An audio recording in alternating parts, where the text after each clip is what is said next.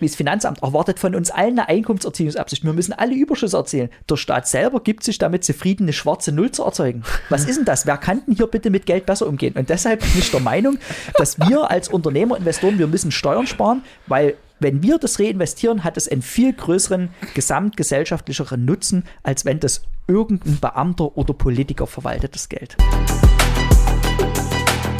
Der Immokation Podcast. Lerne Immobilien. Immobiliensteuern 2023. Das musst du wissen. Das ändert sich. Wer könnte sowas wissen, was sich ändert und was 2023 immer noch gilt? Selbstverständlich der beste Immobiliensteuerberater Deutschlands, Martin Richter. Hallo Martin. Hallo, danke für das Kompliment übrigens. Äh. Ja, das, äh, da stehe ich auch zu. Hallo Stefan. Hi Marco.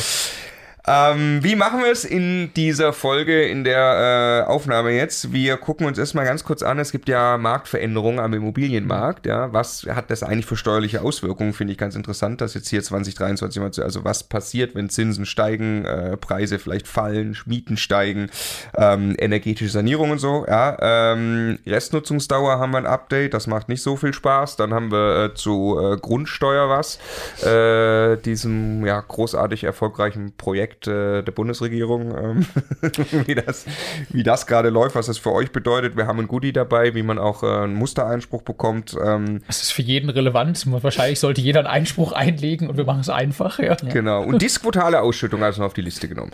Also fangen wir jetzt mal an. Ähm, was, was hat das für eine steuerliche Auswirkung, dass am Immobilienmarkt, äh, dass zuallererst mal die Bauzinsen statt sagen wir mal 1% oder anderthalb jetzt 3 bis 4% sind? Was bedeutet das für steuerliche also Zinsen sind ja absetzbar steuerlich.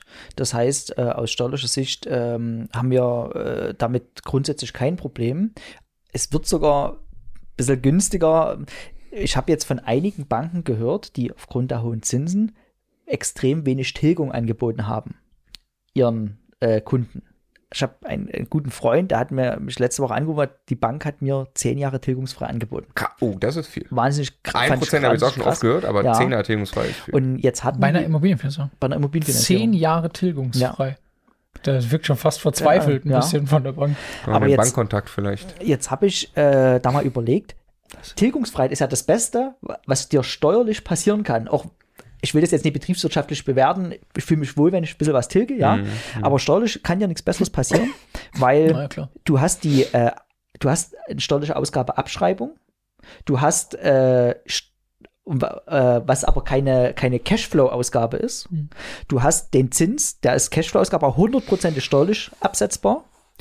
Und auf einmal ist die Tilgung weg, die dein Cashflow belastet hat, aber de deine Steuerlast ja eher hochgetrieben hat.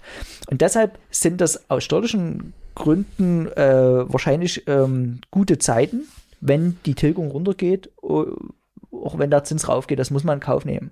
Dass der Zins raufgeht, finde ich gerade ehrlich gesagt nicht so schlimm. Äh, es gibt ja immer die, die äh, vor kurzem keine Immobilien kaufen konnten, weil die Preise so hoch waren und die Zinsen niedrig. Das sind dieselben, die jetzt keine Immobilien kaufen, weil die Zinsen hoch sind, aber die, die Preise, Preise ein Stück weiter ja. unten. Und ähm, dort, dort, wo ich investiere, ich bin ja sehr im Umland von Dresden unterwegs, dort tauchen jetzt auf einmal wieder 8, 9 Prozent auf. Also im Netz, wenn man da noch ein bisschen was verhandelt, dann äh, ist da vielleicht sogar eine zweistellige Rendite wieder möglich. Und ich muss ganz ehrlich sagen, bei, bei 9 oder 10 Prozent Rendite zahle ich gerne 4 Prozent Zinsen. Ah ja, es ist am Ende ist, ist es ja total egal, der Zinssatz als absolute Zahl. Es geht ja nur um die Frage, wie viel bleibt am Ende über. Ne? Und das ist tatsächlich auch, auch finde ich, super, super wichtig, das zu berücksichtigen, dieser, dieser Steuereffekt. Ne? Also, dass ich jetzt die höheren Zinsen kriege ich ja sinngemäß zur Hälfte vom Finanzamt gesponsert im Privatvermögen. Ne? Also die schlagen nur halb durch erstmal eigentlich. Mhm. Zusätzlich habe ich grundsätzlich jetzt die Möglichkeit, eine niedrigere Zinsung zu vereinbaren, weil ähm, äh, mit der Logik von annuitätischen Darlehen und so weiter, die bei selber Darlehenslaufzeit jetzt niedrige Tilgung nötig ist, so bei höheren Zinsen. Ne? Das heißt, ich muss schon eigentlich mir im Vergleich auch zu, zu einer Rechnung, wo ich, wie ich vielleicht früher mal hatte mit anderen Kaufpreisen, ich muss mir schon auch eigentlich die Steuerdimension immer angucken und da ist dann am Ende der Effekt in aller Regel deutlich niedriger von dem, was wir jetzt gerade erleben mit den Zinsen, als äh, die simple Vorsteuermathematik. Ne? Ja. Genau, also Zahlen machen, sagen wir mal, ich hätte 4% Annuität, ich hatte vorher 1% Zinsen und äh, 3% Tilgung. Mhm. Ne? Äh, dann ist das erstmal, äh, dann, dann, schlägt die Steuer ziemlich hart zu, weil ich äh, hm. wenig absetzen kann. Ja. Ne? Andersrum, wenn ich 3%. Äh, also dann habe ich nur ein halbes Prozent, dann habe ich nur ein halbes Prozent von der Steuer zurückbekommen, nämlich von den Zinsen die Hälfte. Jetzt mal ich mal Fuß ja. vereinfacht genau. 50 Prozent. Genau, wenn ich 3% Zinsen habe und nur 1% Tilgung, dann ärgere ich mich zwar, dass die 3% nicht in meinen Vermögensaufbau fließen, das ist ja der, der, der, der Nachteil an der Situation, äh, aber ich kann halt eben 3% auch von der Steuer absetzen. Genau, das heißt, ich kriege eineinhalb, jetzt mal in meiner 50%-Logik vom, vom Finanzamt gesponsert, das ist ein Prozentpunkt mehr, das heißt von, den, von der Mietrendite, ne? Also von den 2% Zinsen, die Hälfte habe ich vom Finanzamt. Genau. Du kannst aber deine Tilgung jetzt aus der Steuersparnis für die Zinsen leisten. Ne? Ja. Ja, ja, also, ja, genau, also, das wollte ich gerade herleiten, dass ein Teil kommt ne, ja. davon. Ja. Äh, also, also dass, ich, dass den Effekt der steigenden Zinsen, weil das, was erstmal ja negativ ist, wenn ich Steuer nicht im Kopf habe, ich sehe nur die gestiegenen Zinsen und ärgere mich, dass ich mehr an die Bank jetzt bezahlen muss, was nicht mein Vermögensaufbau ist, wird ein Stück weit durch die Steuer kompensiert. Ich sag's ganz ehrlich, äh, jetzt wo wir vielleicht so eine Delle am Immobilienmarkt haben, äh, was die Kaufpreise ich, angeht ich möchte mindestens noch zwei Mehrfamilienhäuser kaufen dieses Jahr. ja. Ja. Äh, das, das, ist mein klares Ziel. Ähm, ich war neulich mal bei der äh, Deutschen Bank in so einem kleiner lauchten Kreis. Äh, der Chef-Researcher dort, der die ganzen Zukunftsszenarien abgebildet hat, war da. Und der hat gesagt, auf, aufgrund, dass der Zuzug, den wir gerade haben, alles in Schatten stellt, was wir 2015 mhm. und 2016 hatten. Und weil wir 400.000 Wohnungen pro Jahr zu wenig bauen. Wir ja. haben so einen Druck auf den Mietmarkt. Ja. Die Banken, und das hat mir der Chef von der Deutschen Bank, der dort war, für, für die Region bestätigt, die, die Bank hat kein Interesse, die Immobilien abzuwerten, Bestandsimmobilien. Mhm. Weil der Markt einfach äh, das hergibt, bei dem Mietdruck, den wir haben, die Mieten müssen zwangsläufig, das ist eine ganz normale Markt. Sie gehen aber davon aus, dass die Kapitaldienstfähigkeit alleine durch, durch steigende ja. Mieten problemlos gesichert ja. ist quasi. Ne? Und ich habe äh, hab Vollvermietung und ich habe kein Problem, irgendeine Wohnung zu vermieten. Hast du das gehört? Wir haben das schon ein paar Mal zitiert. Olaf Scholz hat jetzt selber auch äh, gesagt, dass es, das für mich eine Trendwende in der Kommunikation zur Bevölkerungsentwicklung. Ne? Der hat gesagt, es ist sehr realistisch, dass wir äh, ein paar Millionen mehr sind bis 2070 nach neuesten Prognosen. Also dass Deutschland das 90 plus Millionen. Dass, dass, Deutschland auf 90 Millionen zuläuft ja. bis 2070, weil man eben diesen Zuzug, man fördert, also es geht jetzt nicht nur um Flüchtlinge, sondern es geht auch wirklich um die, die, die Förderung von dem Zuzug, weil man die ganze ganzen Fachkräfte braucht, die ja. man alle aktiv reinholen will. Ähm, und das ist, also wir können davon ausgehen, dass es immer noch mehr Druck auf diesen Immobilienmarkt gibt. Das Einzige, was gerade äh, ein, ein Hit abkriegt, ist ja die Leistbarkeit. Das ja. bedeutet, vielleicht können weniger in ihr Eigenheim ziehen. Wo gehen die hin? Auf den Mietmarkt. Ja. Also, die, also diese, total Sinn. Dieses, dieses, ne, manchmal kommt ja dieses sehr einfach dahingesprochene Argument jetzt hier, aber irgendwann sind die Geburtenstarten Jahrgänge, sind die alle, sind die alle weg, dann schrumpft Deutschland, dann braucht es die ganzen Immobilien nicht mehr. Das ist komplett Banane nach allem, was ja. die Leute, die sich damit auskennen. Den, den, den jetzt darf ja jeder nochmal sich, äh, ne, jetzt brauchen wir jetzt nicht tief einsteigen, aber wenn wir das Thema Klimawandel und wir kriegen das als Weltbevölkerung nicht schnell genug hin, da zu reagieren und das einzufangen, wenn wir das mal kurz äh, als eine Annahme treffen und alles sieht ja danach aus, dass wir das nicht zumindest mal vollständig abgewehrt kriegen, ne? Ne? dann wird es unglaubliche äh, Bewegungen von Bevölkerung geben, weg aus Gebieten, die einfach irgendwann kaum noch bewohnbar oder äh, äh wo man einfach nicht mehr Nahrungsmittel und so herstellen kann so weiter geben. Das heißt, es wird sowieso einen riesigen Druck hin in alle die Länder geben, die weniger davon betroffen sind. Ne? Entwickelte Länder sowieso allen voran, ähm, was, was auch wieder auf Deutschland und, und sowas zutrifft. Also für mich ist das das, das, das allerplausibelste Szenario ist, dass wir massiv Nachfrage nach Wohnraum haben, verbunden mit Neubau ist quasi zum Erliegen gekommen, ergibt volkswirtschaftliche Binsenweisheit, eine Angebot und Nachfrage. Es muss drastisch steigende Mieten geben. So, nehmen wir mal an, die Preise gehen ein wenig zurück in den nächsten Jahren oder sind das ja auch schon. Also das, was real bezahlt wird, du sagst selber, man kann Hochprozenter finden, man kann verhandeln. Das passiert gerade. äh, was bedeutet das, wenn ich jetzt ein paar Immobilien habe, habe irgendwas steuerlich zu berücksichtigen? Also ich, äh, wenn ich gerade ja, verkaufen, sollte ich vielleicht eher nicht machen. Wenn ich das jetzt schon zehn Jahre halte, wäre es steuerfrei. Ja. Aber gibt es da irgendwelche steuerlichen Implikationen?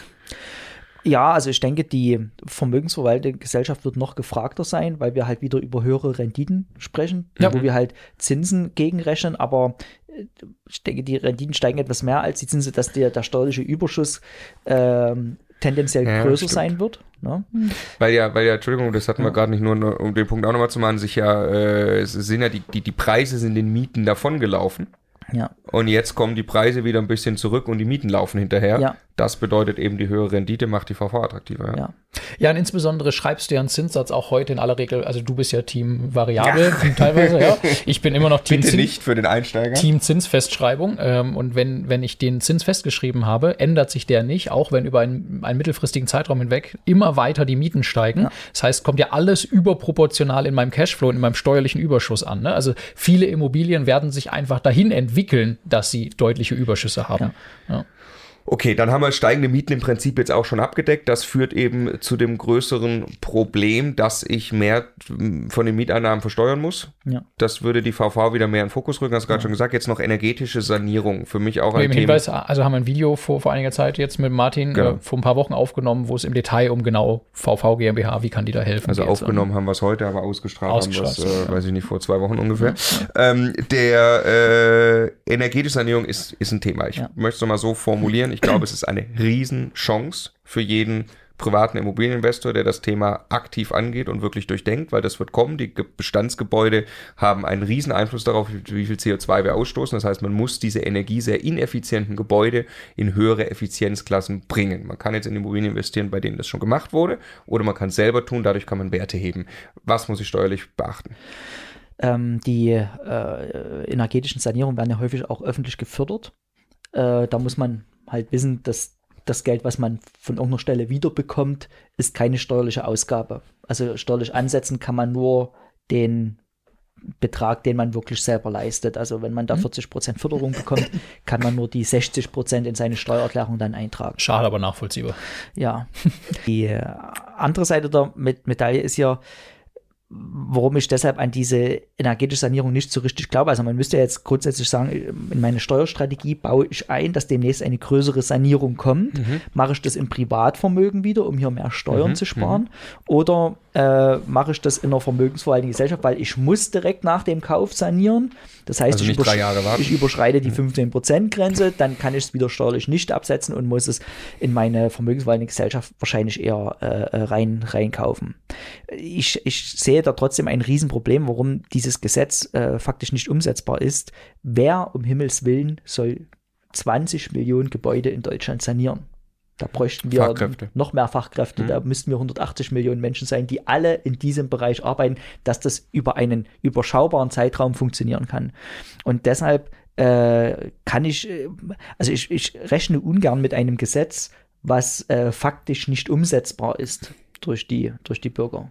Einfach weil es an Manpower fehlt, das zu machen. Ja, ja, okay. Also die, äh, wie das jetzt genau gesetzlich, wann man wie gezwungen wird, äh, was dann immer konkret zu sanieren, das, äh, das weiß ich, glaube ich auch, dass sich das deutlich länger zieht, als wir uns das jetzt vorstellen können. Mhm. Aber was ich aber glaube, was, was auf jeden Fall sinnvoll ist, ist, dass der private Investor sich da wirklich einen Plan macht für seine Häuser für die nächsten 10, 20 Jahre Maßnahmen vorzunehmen, weil so lassen, wie sie sind, können wir sie sehr wahrscheinlich nicht. Ja. Ne? Also wenn es, wenn es eine, lass uns mal, also ich glaube auch, dass ganz viele Pläne, die gerade diskutiert werden, im direkten Konflikt mit, äh, mit, mit der Praxis dann auch nochmal äh, am Ende anders aussehen werden. Aber lass mal sagen, es gibt irgendwann irgendeine Art von Sanierungspflicht auch. Ähm, jetzt viele Leute werden davor zurückschrecken, Immobilien zu sanieren, energetisch zu sanieren, haben das Netzwerk nicht, wollen das nicht, können das nicht, haben die Bonität nicht, die Darlehen zu bekommen und so weiter. Ähm, das heißt, es, es, wird schon, und das ist ja jetzt auch gerade sichtbar, es wird wahrscheinlich zu einer, einer stärkeren Spreizung oder womöglich zu einer stärkeren Spreizung auch in den Kaufpreisen zwischen bereits fertig sanierten Gebäuden und noch nicht sanierten Gebäuden kommen. Da steckt also ein Riesenpotenzial drin als, als immer jetzt schon. Ne? Und das wird mit Sicherheit nicht nicht, nicht weniger, wenn dann auch noch Pflichten und so dazukommen. Ähm, und äh, das ist ja eine Riesenchance als Investor, Werte zu heben. Und jetzt überlege ich nur gerade wieder steuerlich. Also wenn ich jetzt sage, ich sehe da für mich eine Chance drin, das zu machen, da zu lernen, wie das geht und Häuser möglicherweise zu sanieren energetisch, ähm, wie mache ich es jetzt? Also ich jetzt denke ich wieder, Wertsteigerung darf ich steuerfrei behalten, ne? wenn äh, im Privatvermögen. Ich darf die Sanierungskosten privat von der Steuer absetzen. Also wäre es jetzt richtig, zum Beispiel strategisch solche Immobilien in eine private GBR-Struktur reinzukaufen, nach drei Jahren umfangreiche Sanierungsmaßnahmen vorzunehmen mit Bankdarlehen, das Ganze von der Steuer äh, abzusetzen. Ne? Diese negative Steuer benutze ich im Zweifelsfall, um aus irgendeiner Holding noch Geld rauszuschütten warte dann sieben Jahre, ne, habe mit Sicherheit eine Wertsteigerung in dieser Zeit und dann überführe ich die äh, Immobilien ähm, in eine VV GmbH. Oder verkaufst sie. Verkaufe sie, beleihe sie nach, wie auch immer so. Wäre das, das die richtige Herangehensweise? Ich, ich denke schon, also es wäre zumindest steuerlich ein, ein, relativ vernünftiger Plan. Mhm. Ne? Ja. Ja. Okay. Okay, und das kann, also was du, was du gerade gesagt hast, finde ich auch noch interessant, ne? Wenn, wenn man dazu gehört hat in der Folge davor mit Holding, dass man dann da gerne sich auch Geld ausschütten will, ne? Äh, Vielleicht ein, zwei, drei solche Projekte wirklich privat machen, wenn man eh äh, Immobilieninvestor ist, der sich für seine Mehrfamilienhäuser damit beschäftigt vielleicht, dann hat man äh, möglicherweise auch Zugänge zu Handwerker, zu dem Personal ähm, und kann da ein bisschen was machen, was dann äh, ja mir es ermöglicht, steuerfrei Geld aus der Struktur zu holen. Cool. Ähm, so, schlechte Nachricht, Restnutzungsdauer. Ja. Es wird schwerer. Ja, äh, es ist aber. Was ist es erstmal? Bitte erklär nochmal. Nee, das Schlechteste, was passieren kann. Also 2022, ich glaube, im ersten Halbjahr gab es ein Urteil vom Bundesfinanzhof. Um, da ging es darum, dass jemand äh, sich auf den Paragraph 7 Absatz 4 Satz 2 bezogen hat, der sagt, man kann bei Gebäuden auch abweichen von dieser standardisierten 2%, 3% Nutzungsdauer oder 2,5%. Man kann äh, auch eine kürzere Restnutzungsdauer Geld machen. Da hat das Finanzamt immer gesagt, nein, wir wollen dort ein Bausubstanzgutachten, also ein ziemlich tiefgreifendes Gutachten. Und ähm, das Urteil, also das Verfahren ging bis zum Bundesfinanzhof und der Bundesfinanzhof hat gesagt, nein, jeder Sachverständige darf mit irgendeinem gearteten Gutachten nachweisen, dass die Nutzungsdauer kürzer ist. Dann ging ein riesiger Run auf die äh, Finanzämter und auf die Gutachter los. Jeder hatte jetzt Nutzungsdauergutachten, einfaches Verkehrswertgutachten, wo die Nutzungsdauer mit drin stand. Und auf einmal konnte man sein Haus nicht nur über 50, sondern vielleicht über 13, über 15, über 20 Jahre abschreiben, was natürlich einen extrem steuerlichen Impact hat. Viele dieser Gutachten sind beim Finanzamt durchgerutscht. Man darf nie vergessen, Finanzamt ist ein Massenverfahren. Der durchschnittliche Finanzbeamte, der dort sitzt, der hat nicht alles, das geht gar nicht, der hat nicht alles im Kopf. Ja. Da hat er einfach einen Haken dran gemacht, war ein Gutachten da, Haken dran. Mhm. Obwohl die Finanzverwaltung dieses Urteil nie angewendet hat vom Bundesfinanzhof. Das wird immer dadurch deutlich leid, da kriegt das Urteil das Zeichen NV, das ist nicht veröffentlicht. Das heißt, Finanzamt sagt, wir schreiben das nie ins Bundessteuerblatt rein, weil wir wollen das nicht veröffentlichen. Das ist zwar entschieden, aber wir finden das nicht Genau. gut quasi. Und da war erst die, die Möglichkeit, ähm, oder sollte erst das Gesetz geändert werden, dass diese verkürzte Nutzungsdauer gar nicht, dass es die gar nicht mehr gibt. Und da habe ich von Anfang an gesagt, ich weiß nicht, ob ihr euch daran erinnert, das kann der Gesetzgeber nicht machen, weil ein ganz hohes verfassungsmäßiges Prinzip bei uns ist das Leistungsfähigkeitsprinzip. Es kann nicht sein, dass wir dieselbe Steuer auf unsere Immobilien bezahlen, obwohl dein Haus 50 Jahre hält und meins laut Gutachten nur 20 Jahre. Das, das, das geht einfach nicht. Das, deshalb, wegen diesem Leistungsfähigkeitsprinzip ist unser Steuerrecht zu komplex. Und äh, ich habe auch gesagt, was kann die Finanzverwaltung machen? Die kann die formellen Anforderungen an ein Gutachten erhöhen. Und dieses Gutachten kam vor ein paar Tagen am 22. Diese Entscheidung äh, kam, oder Diese was? Entscheidung, genau, das nennt sich dann BMF-Schreiben, also Schreiben des Bundesfinanzministeriums. Dieses Schreiben kam am 22. Oktober, äh, am 22. Februar, jetzt vor ein paar Tagen, kam das raus. Und was steht drin? Und das muss man auch einzuordnen wissen. Ne? Erstmal steht drin, äh, der Gutachter muss auf den technischen Verschleiß der tragenden Gebäudeteile eingehen, also Außenwände, Dachstuhl, Fundamente und so weiter. Und die müssen verschlissen sein, dass es eine geringere Restnutzungsdauer Gutachten, äh, Restnutzungsdauer bekommt. Diese, Entschuldigung, sag noch ganz kurz den, den, den, das Fundament, weil wenn das äh, bröckelt, Ja. fällt mein Haus zusammen. Fundament tragende Gebäudeteile, Geschossdecken, Dachstuhl. Sowas. Also da geht es wirklich um den Einsturz. Weil Ja. wirklich, ne? Ich sage, Restnutzungsdauer heißt danach ist das weg. das muss sehr verschlissen sein schon, genau. Also ich stelle mir das jetzt gerade so vor, das Haus muss, wenn ich da jetzt sage 20 Jahre Restnutzungsdauer, dann muss das Haus nach 20 Jahren, was die tragende Substanz angeht, in einem so schlechten Zustand sein, dass da eine wie auch immer schöne Wohnung drin sein kann, die ist trotzdem quasi wirtschaftlich nicht mehr zu gebrauchen bei dem Zustand des Hauses. Genau. Kann ich das in dem Moment, wo ich, ich mache eine, Dings auf und entdecke, dass der Holzbalken Schwamm befallen ist, scheiße, aber dann schicke ich erstmal kurz noch den Gutachter hin. Das wäre zum Beispiel, weil ein tragendes Gebäudeteil dort sehr verschlossen Meine ist. ich, ja. ne? ja. Ähm, Dann mache ich den Schwamm weg. genau. So, und jetzt steht noch drin, das muss ein öffentlich bestellter, vereidigter Sachverständiger für Immobilienbewertung sein. Das kann nicht mehr jeder Gutachter machen. Oder er muss speziell dafür nach irgendeiner ISO-Norm zertifiziert sein. Und es steht explizit drin, ein Verkehrswertgutachten reicht nicht mehr. Und das gilt für alle offenen Fälle. Das heißt, die, die ein Gutachten eingereicht haben oder gemacht haben, wo sie aber noch keine Steuererklärung ähm, abgegeben haben, dort würde das neue Thema gelten. Selbst die, die für ein Jahr schon mal eine kürzere Nutzungsdauer bekommen haben, Im neuen Jahr werden ja die Karten neu gemischt. Die Abschreibung ist ja nicht in Stein gemeißelt. Da kann das Finanzamt sagen, okay, 2021 hattest du Glück, aber in 2022 machen wir es wieder richtig. Ich will das aber trotzdem noch einordnen. Sagt irgendjemand der Name Montesquieu was? Nee. Das war doch da mit der Gewaltenteilung. Oder? Aha, aha. Nee. Glaube ich dir. Ja. Und Du hast recht. äh, was bisher war, hat, bisher hat er die, also vor diesem Urteil vom Bundesfinanzhof, hat ähm, die Finanzverwaltung äh, einfach dieses Bausubstanzgutachten gewollt. Die Exekutive wollte das. Und da sagt die Judikative der BFH, das steht so nicht im Gesetz. Die Legislative entscheidet, was im Gesetz steht. Die Finanzverwaltung kann gerne ihren Senf dazugeben, aber das ist nicht bindend für uns Bürger. Das ist die Meinung der Finanzverwaltung. Und das Gesetz hat sich ja gar nicht verändert. Dieses neue BMF-Schreiben von 22. Februar Ist nur eine neue Meinung nur der Finanzverwaltung. Eine neue Meinung der Exekutive. Und ich kann ja trotzdem meine eigene Meinung vertreten. Das ist kein, das hat keinen Gesetzgebungscharakter. Das ist nicht bindend für mich. Ich kann immer noch kürzere Nutzungsdauergutachten geben, weil sich die Rechtslage, also das, was im Ja, aber Gesetz Sie steht, können das Gutachten nicht anerkennen. Ne? genau, dann kann ich wieder klagen und vielleicht gibt mir der Bundesfinanzhof wieder recht. Aber Wollen wir- Also irgendeiner wird es wieder bis zum BFH durchfighten. genau, Mit ich, dir? Oder? also ich würde das gerne, ich trage ja gerne zur Weiterentwicklung des Rechts bei, insbesondere wenn es allen Immobilieneigentümern in Deutschland zugutekommt. Also ich würde, äh, ich wäre auch nur, de, also noch ein Gutachten machen äh, und wäre versuchen wieder dort ähm, da dahin zu kommen, wenn das Finanzamt das nie anerkennt. Ne? Ja, freuen wir Also das, drauf. noch- begleiten wir auf Also, jeden Fall. Ja. Ich will es ich will's einfach nur mal einordnen, weil diese, Hm, diese total Sinn. Hörigkeit vom Finanzamt ist nicht richtig. Und für 2020 will ich noch mal ganz klar sagen, es ist umso mehr unsere staatsbürgerliche Pflicht, Steuern zu sparen. Ich weiß, ich weiß, dass die Meinung sehr streitbar ist, aber ich stehe dazu, äh, wenn ich sehe, dass es die Unternehmer sind, die Investoren, die dieses Land permanent voranbringen.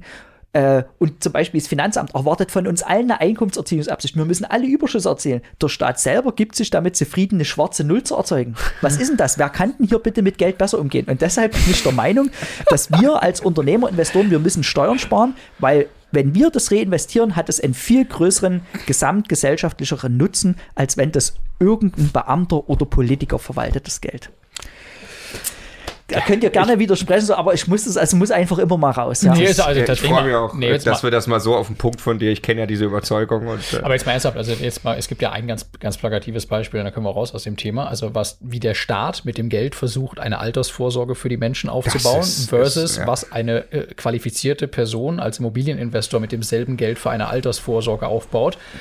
Das steht ja in keinem Verhältnis. Natürlich ist das besser, wenn die Einzelperson mit diesem Geld arbeitet, als wenn es der Staat versucht. Ne? Genauso sogar vorsichtige Versuche irgendwie mit Aktienrente, äh, ähm, äh, was heißt das, dass äh, die, die der Staat Rente wird verzockt. verzockt. Es ist so lächerlich. ist brutal, ne? Also so dumm und kurzsichtig. ja. Aber ähm, lass uns weitermachen. Also das, es gibt aber ne, so, also man kann es. Ich kann es noch machen. Das Thema ist an sich nicht tot. Es hat sich insbesondere am Gesetz gar nichts geändert. Da kann wieder einfach der BFH sagen, ne, sorry, das ist nett gemeint, aber es bleibt alles beim Alten. Es gibt immer noch kein Gesetz, das was anderes sagt. Ähm, aber es ist wahrscheinlich. Würdest du es noch machen? Ja, Also- genau. Würdest du es noch machen? In welchen Szenarien würdest du es noch machen? Ja, wenn ich, also wenn ich ein, durch ein Gutachten einen erheblichen steuerlichen Vorteil kriegen könnte, ich habe Ende letzten Jahres noch ein Objekt privat gekauft. Mhm. Das ist eine Villa aus vor 1900 äh, in zentraler Lage, die will ich umfangreich sanieren. Da habe ich deshalb ins Privatvermögen gekauft, aber ähm, dennoch möchte ich die verkürzte Nutzungsdauer dort geltend machen. Ja. Und ähm, da gehe ich das Thema an und, und schaue, was passiert und halte euch gerne auf dem Laufenden. Wird es natürlich über ein paar Jahre jetzt ziehen. Aber wie gesagt, die Gesetzeslage unter Bundesfinanzhof ist noch auf meiner Seite. Mhm. Alte Gutachten? ja, äh, wer ein Gutachten hat, was die, den neuen Anforderungen nicht entspricht, ähm, da müsste mit dem Gutachter reden, dass da nachgebessert wird. Also ist ja ein Formfehler, den man heilen kann. Ne? Oder man hat das Gutachten halt leider umsonst gemacht. Okay, okay. Aber wenn da jetzt nichts äh, nichts weiter kommt und das anerkannt wurde, äh, dann ist das rückwirkend okay?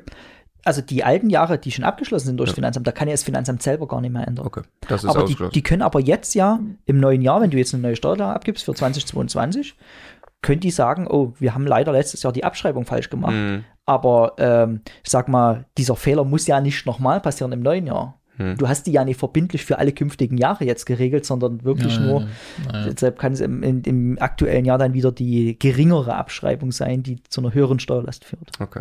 Okay. Also, wir sind gespannt darauf. Jetzt sprechen wir gleich noch über Grundsteuer, äh, was da so passiert ist ja. in dem Projekt. Vorher nochmal ganz kurz einen Hinweis auf äh, immocation.de slash Steuerwebinar. Äh, wer es noch nicht geschafft hat, teilzunehmen, wollen wir sehr dringend empfehlen. Exklusiv Live-Webinar mit, äh, mit dir, mit der Möglichkeit, Fragen zu stellen. Gleich allerletzter Termin jetzt, ne? Genau, genau. Äh, es gibt da drin auch äh, zwei Goodies. Einmal ein Vergleichsrechner gratis äh, für, und das ganze Webinar kostet auch nichts, ne? also kann jeder kostenlos teilnehmen, ein Vergleichsrechner für VV GmbH oder privat halten. Und es gibt einen Mustereinspruch zum Thema Grundsteuer, das wir jetzt gleich diskutieren wollen. Selbstverständlich wichtigste Frage immer, wenn wir uns hier treffen, was trägst du für Socken? Äh, ich habe äh, heute meine, die habe ich von Immocation bekommen. Da ist, ist ein, ist ein äh, Superheld drauf, äh, da große Bist du, der dir erstaunlich ähnlich sieht. Der dir erstaunlich ähnlich sieht. Ich habe übrigens das erste Mal heute auch tatsächlich Immocation-Socken. Ah, die sind auch ja. Tennissocken. Ja, ja, Tennissocken, genau. Ja, für Sneaker. Also das wäre wär jetzt nicht so, also wir haben beides, ne? Für, ja. für Anzugträger und äh, Sneakerträger gibt es äh, entsprechend ich Socken. Ich glaube, man konnte sogar die, die äh, Martin Richter Superman-Socken konnte man beim Festival, Ja, ja, die, die, die, ich habe auch. Ja, die gibt's, da habe ich auch eine ins Publikum für eine richtige Antwort Äh, okay, äh, Grundsteuer, was ist das und wie läuft das Projekt aus Sicht der Bundesregierung? Ja, äh, das ist gleich der nächste Reizpunkt hier bei mir. Also die Steuerberater müssen ja einiges leisten in diesem Land äh, nach dem äh, nach den ganzen Corona-Anträgen, die die stellen mussten, wurde alles auf die, auf die abgelagert, haben die jetzt einen völlig neuen Prozess wiederbekommen, wo das wahrscheinlich schon die Branche ist mit dem größten Personalmangel. Kam dort noch die Grundsteuern zu, mussten einen neuen Prozess aufsetzen, neue Personal anlernen. Und die Bundesregierung denkt sich das dann aus, halt gerade in der Sommerpause sollte das losgehen. Das hat man jetzt ein paar Mal verschoben. Ähm, ich glaube, am äh, Ende Januar sind dann die letzten Fristen ausgelaufen, bis wann man seine Grundsteuererklärung abgeben muss. Im Zeitalter der Digitalisierung musste man unzählig viele Daten zusammentragen, die eigentlich in irgendwelchen Registern und so gespeichert sind. Also ich glaube, ein mittelmäßiger Programmierer hätte das hinbekommen, dass die Daten schon gezogen werden und die vorausgefüllt ist, die Grundsteuererklärung. Okay. Kannst du ganz kurz nochmal sagen, was ist die Grundsteuer ah, okay. und was will man ja, verändern? Wir haben schon ein bisschen in Rage geredet. Ja, also, die, die Grundsteuer ist quasi, ähm, mit der Grundsteuer wird jede Immobilie in Deutschland belastet. Das ist eine Abgabe, die der Gemeinde zugutekommt. Also egal, ob ich vermiete oder nicht, trifft jeden Eigentümer. Genau. Also sehr viele. Trifft jeden Eigentümer. Und ähm, die Grundsteuer wird in einem mehrstufigen Verfahren festgelegt. Erstmal wird der Einheitswert ermittelt von dem, von dem äh, Finanzamt das ist der Einheitswert, der der Grundsteuer zugrunde gelegt wird. Und dann setzt jede Gemeinde ihren individuellen Hebesatz obendrauf. Das bedeutet, es kann sein, dass man bundesweit, also in jeder Gemeinde eine unterschiedliche Grundsteuer für ein, Unterschied, für ein selbe Grundstück bezahlen würde. Und hier ist auch jetzt das größte Problem. Die Grundsteuerbescheide sind schon ergangen und Olaf Scholz hatte damals als Finanzminister zur Grundsteuer gesagt, dass sich durch die Grundsteuer sollen sich keine steuerlichen Mehreinnahmen ergeben durch den Staat. Also die Bürger sollen nicht mehr belastet werden. Und jetzt haben wir aber ein Riesenthema. Der Grundsteuerbescheid, der ergangen ist, also dieser Einheitswertbescheid, der enthält einen Wert, der ist vier bis sechsmal so hoch wie früher. In Summe. In Summe. Jetzt gerade. Genau. Jetzt gehört es eigentlich, dass die Gemeinden ihre Hebesätze mhm. herabsetzen, dass wir bei derselben Zahl rauskommen. Und das Problem ist, diese Bescheide haben Bindungswirkung zueinander. Mhm. Wenn ich den Einspruch verpasse für den Einheitswertbescheid, was der Grundlagenbescheid ist, komme ich dort nie wieder ran. Und wenn die Gemeinde dann ihre Hebesätze nie anpasst, habe ich tatsächlich die vier- oder sechsfache Grundsteuer, ja. die ich dann bezahlen muss. Und die, durch, durch, diese Bindungswirkung müssen jetzt alle, und das ist auch einer der Aspekte, der an diesem kostenlosen Einspruchsschreiben angegriffen wird, haben wir jetzt äh, die, die, unheimliche Pflicht, gegen diese Bescheide Einspruch einzulegen, weil wir noch nicht wissen, was hinten rauskommt. Und es war nicht die Intention des Gesetzgebers, die Steuer zu erhöhen. Aber aktuell, wenn die Gemeinden jetzt nicht anpassen, ist es eine absolute Vervierfachung, Fünffachung, teilweise schlimmer der Steuerlast. Also in Erinnerung, ganz jeder Immobilieneigentümer zahlt die Grundsteuer. Er kann sie zwar als, wenn er äh, eine Kapitalanlage hat, kann er sie theoretisch weitergeben an den Mieter, kann ja. sie umlegen. Das, aber das, ne, das geht eins zu eins beim Mieter quasi, ist das Teil seiner, seiner Warmmiete, sinngemäß, ne? Mhm. Dann kriege ich das halt weniger als Kaltmiete. Also es trifft mich auf jeden Fall als Immobilieneigentümer. Dieser Posten droht sich zu vervier- oder versechsfachen wenn ich jetzt nicht Einspruch einlege. Das ist quasi eine Aufgabe für jeden Immobilieneigentümer, jetzt Einspruch einzulegen gegen diesen Bescheid. Also es ist auch ein Kampf für unsere Mieter. Also wir können es ja weitergeben. Ja, ja, aber trotzdem, also es hilft ja nichts, weil, weil die, die sagen dann, dann kann ich mir halt weniger Immobilien leisten, kann ich weniger Kaltmiete bezahlen. Ne? Also äh, richtig, genau. Also, also, also die Vermieter, die das machen, die machen das eigentlich für ihre Mieter, auch wenn geplant ist, die Grundstücke teilweise umzulegen. Aber das, das muss man erstmal mal highlighten, wie sich die, die Vermieter hier auch in die Pflicht nehmen dafür. Das, das will ich an der Stelle nochmal äh, sagen. Ja, ja, aber ich gehe auch, ich gehe wieder in Vorleistung, ich muss das vorstrecken ja. und was auch immer. Also ich sehe das schon so, dass ich das auch erstmal für mich als, als, als Immobilieneigentümer mache, sicherzustellen, ja. dass man, weil ich will die Immobilie ja später auch verkaufen, vielleicht irgendwann mal. Genau. Und das wird in Zukunft eine Frage sein. Ne? Hast du dich als Eigentümer darum gekümmert ja. oder hast du einen von den vermurksten Bescheiden, äh, die einfach vier oder sechs Mal zu hoch sind? Genau, das ist ein Aspekt, sehr gut, dass du den ansprichst. Ähm, die Grundsteuer oder dieser Einheitswert, der zugrunde liegt, da ist ja bindend für alle nachfolgenden Eigentümer. Hm. Also ich also, verbocke es jetzt wirklich ja. für diese Immobilie hm. für immer und ewig. Das ja, ist, äh, du kommst dort kaum noch ran oder nicht mehr ran, muss ich sagen. Erheblich wertminder. Ja. Da, also das deshalb, ich möchte nochmal, das muss jeder machen. Das ist genau der Grund, warum wir, also du hast ein Musterschreiben quasi formuliert, ja. mit dem man genau diesen Einspruch kann. Was ne? steht da drin ganz grob? Ähm, also da ist dieses äh, Grundlagen- und Folgebescheid und da steht auch drin, dass die ähm, neuen Einheitswerte wieder nicht auf bestimmte Merkmale der Immobilie eingehen, also dass über ja. dieses pauschal, pauschalisierte Verfahren wieder äh, Fehler entstanden sind oder Ungleichmäßigkeiten. Ja. Und der Einspruch unter uns hört ja niemand zu, ne?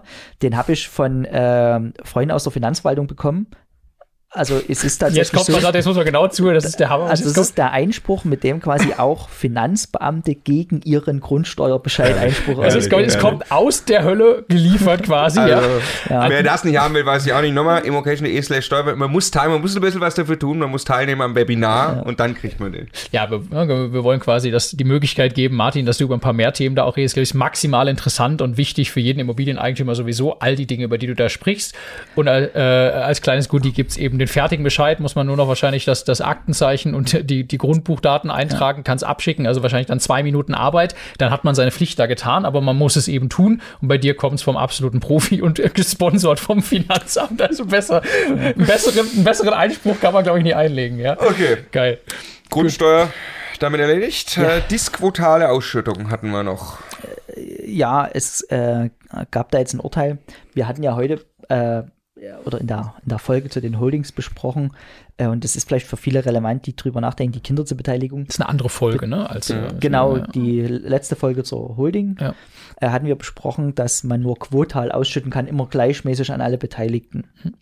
Äh, hier gibt es jetzt ein neues Urteil, äh, was halt besagt, also wo sich der Bundesfinanzhof langsam dazu öffnet, dass ähm, Geld an einen ausgeschüttet wird und der andere kann entscheiden, dass sein Anteil der Ausschüttung in der Gesellschaft drin bleibt und eben nicht besteuert wird. Das ist äh, eine sehr relevante Sache.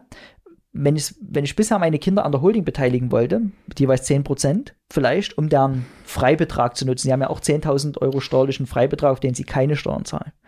Und ich sage, oder generell an meiner GmbH beteiligen, und ich sage, ich mache jetzt eine Ausschüttung, äh, dann kriegen die Kinder zwar jeweils 10.000, aber ich kriege auf meine restlichen 80% Beteiligung immer noch 80.000 Euro Ausschüttung, die ich im Privatvermögen gar nicht haben möchte.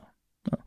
Mit diesem relativ neuen Urteil, was vor kurzem in der Fachliteratur dort äh, Aufmerksamkeit erregt hatte, ähm, wäre das möglich, die Ausschüttung nur den Kindern zugutekommen zu lassen und mein Geld bleibt drin, wird auf dem äh, Rücklagenkonto gebucht und äh, ich muss es erstmal nicht versteuern das oh. finde ich ziemlich interessant für viele äh, Strategien. Ja. Mhm.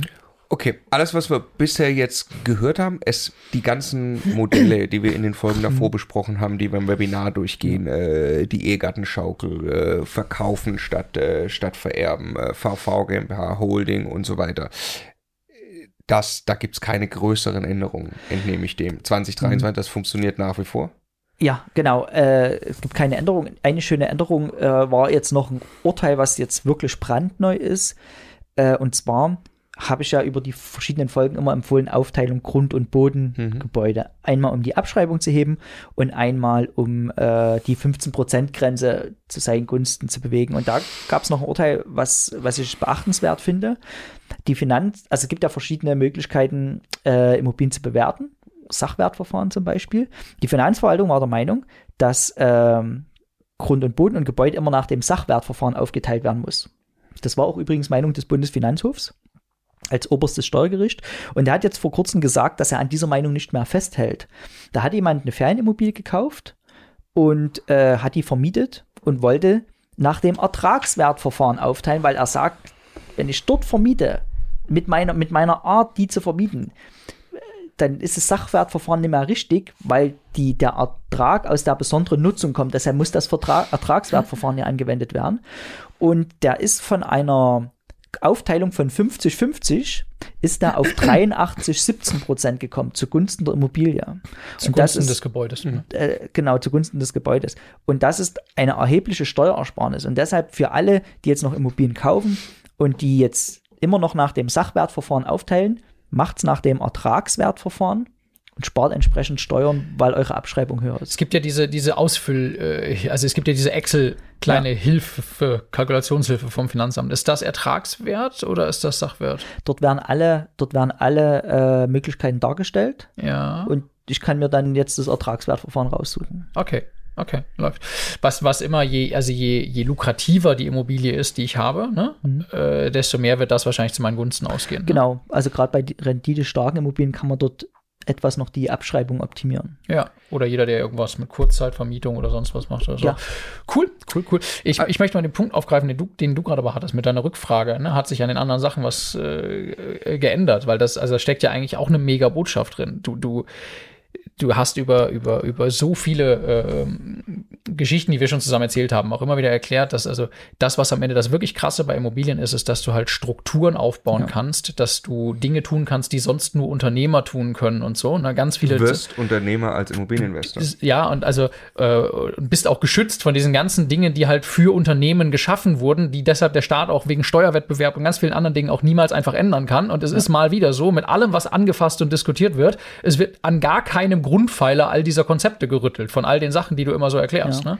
Das ist alles im Klein-Klein hier und da und jetzt muss man hier wieder einen Einspruch und da hat sich eine Kleinigkeit geändert. Aber die großen Dinge funktionieren ja. weiterhin einfach ja. ganz genauso. Das war auch äh, zur letzten Bundestagswahl, wo es auch um Steuern geht. Ja. Die haben sich alle, die ganzen Parteien haben sich nur an der Progressionskurve für, den Pri für die mhm. Privatperson. Ja, so an dem, was man irgendwie anfassen kann. Der kann sich nicht wehren. So. Aber es traut sich niemand, diese Unternehmenssteuersätze, die wir uns ja zunutze machen, hier äh, anzugreifen, weil wir in Europa schon Spitzenreiter sind im Steuersatz. Und äh, also wenn, wenn das jetzt noch da da investiert niemand mehr dann hier. Ja. Ne? Ja, ja, ja, ja, Also ich wollte auch gerade die Staffel zusammenfassen. Als Immobilieninvestor kann man eine ganze Menge gestalten und Steuern sparen. Als Immobilieninvestor wird man Unternehmer und das gibt einem zusätzlich sehr viele Möglichkeiten, Steuern zu sparen. Und, ist die wichtige Ergänzung, es ist unsere verdammte Pflicht, diese Steuern ja, zu sparen. Ja, ja? Weil, weil das Geld in unseren Händen einfach viel mehr der Gesellschaft bringt, als es das beim Staat tut. Darf ich das so sagen? Sehr gut. Wunderbar. Vielen Dank, dass du da warst, Martin. Hat großartig. Spaß gemacht. Immocation.de slash Steuerwebinar, wer nicht genug kriegen kann von dir. Und ich freue mich jetzt schon, wenn wir das das nächste Mal machen. Danke. Mir eine Riesenfreude. Herzlichen Dank. Ja.